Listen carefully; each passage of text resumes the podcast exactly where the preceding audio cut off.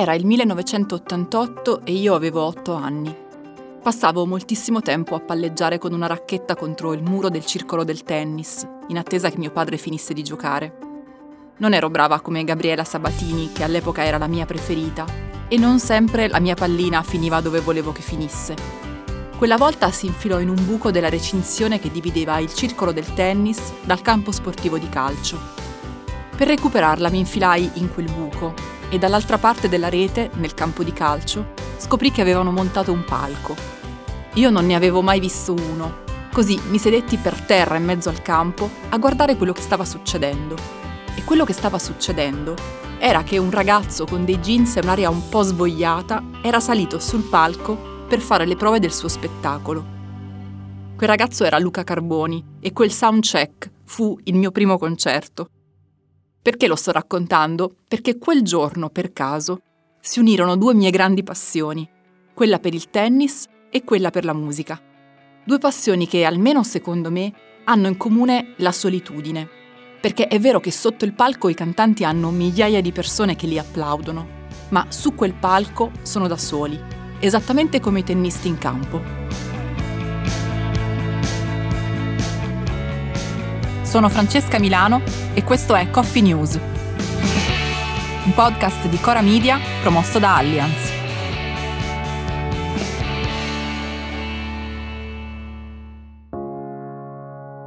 Pensavo che l'idea di associare il tennis alla solitudine fosse nata nella mia testa in quei pomeriggi a palleggiare contro il muro.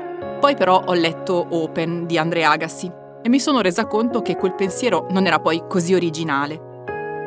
Agassi, che aveva passato l'infanzia a respingere le palline del drago sparapalla, ha definito il tennis uno sport maledettamente solitario. Adriano Panatta, un altro mito, ha scritto che il tennis lo ha inventato il diavolo e personalmente penso sia vero. Il tennis è un gioco fatto di angoli e di centimetri, un gioco fatto di precisione e di potenza, un gioco nel quale, nel giro di una manciata di secondi, puoi passare dall'essere a un passo dalla vittoria all'esserne lontanissimo. Un gioco nel quale più del fisico, più della forza, persino più del talento, conta la testa.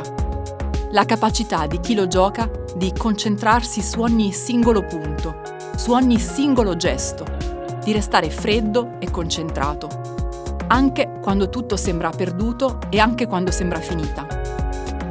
Forse è questa imprevedibilità delle partite che ci tiene incollati allo schermo. Abbiamo guardato per anni Federer, Nadal, Djokovic. Poi un giorno è arrivato Jannik Sinner. Il 12 febbraio del 2018, esattamente 6 anni e 3 giorni fa, il nome del 16enne Jannik Sinner veniva scritto per la prima volta nella classifica mondiale dei tennisti, al numero 1592. Alla fine di quell'anno era arrivato alla posizione 551. Nel 2019 chiude la stagione alla posizione 78. Nel 2020 è alla 37. Nel 2021 alla 10ª. Nel 2022 alla 15ª. E poi arriva il 2023. Lo scorso anno, non sappiamo come, Jannik Sinner si è trasformato da tennista di talento in campione, da tennista importante a idolo. Merito certamente degli ottimi risultati ottenuti sul campo, dalle ATP Finals alla Coppa Davis, vinta dall'Italia dopo più di 40 anni, ma merito soprattutto della sua personalità tranquilla e misurata, schiva ed educata, che lo ha portato a conquistare i cuori di migliaia di tifosi in tutta Italia, soprattutto di quelli che, fino a qualche settimana prima, il tennis non sapevano nemmeno come fosse fatto. Poche settimane fa, poi, per Sinner, è arrivata la vittoria più clamorosa di tutte, la più clamorosa della sua carriera appena iniziata, ma anche del tennis maschile degli ultimi 40 anni. La vittoria agli Australian Open, il primo dei tornei slam.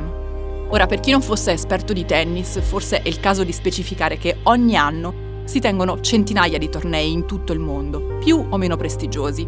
Ma di queste centinaia di tornei, solo 4 sono davvero importanti. Solo 4 sono quelli che fanno la differenza tra un tennista e un campione. E sono i tornei slam, l'Australian Open, il Roland Garros, Wimbledon e US Open. Dopo quella vittoria, il ritorno di popolarità per Sinner e per il tennis è stato enorme. Nemmeno ai tempi della finale di Wimbledon raggiunta da Matteo Berrettini, nemmeno con la vittoria al Roland Garros di Francesca Schiavone, nemmeno con la clamorosa finale a US Open tra Roberta Vinci e Flavia Pennetta, era successo che un paese innamorato del calcio come l'Italia si interessasse così tanto al tennis. I numeri delle trasmissioni delle partite di Sinner sono da capogiro. Più di 5 milioni per la finale ATP Finals contro Djokovic. 2 milioni per la finale degli Australian Open, che peraltro non era nemmeno trasmessa in chiaro. Anche le previsioni della federazione in merito ai nuovi iscritti, ai circoli e ai corsi sono imponenti, dal momento che si pensa di arrivare entro la fine di quest'anno ad avere circa 40.000 tesserati in più. Certo, è presto per dirlo, perché si sa le iscrizioni vere a corsi e scuole varie iniziano a settembre e dovremo aspettare quella data per avere dati veri. Magari nella speranza che Sinner faccia bene anche negli slam estivi di Parigi e di Londra, portando ulteriore popolarità e interesse al tennis. Sino ad allora, intanto, oltre a fare il tifo, però, possiamo guardare ai numeri che già ci sono. Quelli dei biglietti già venduti per le ATP Finals che si terranno il prossimo novembre a Torino. Secondo le stime fornite dagli organizzatori alla Gazzetta dello Sport, questi sarebbero già, a quasi un anno dall'evento, 46.000, cioè il 233% in più rispetto allo scorso anno.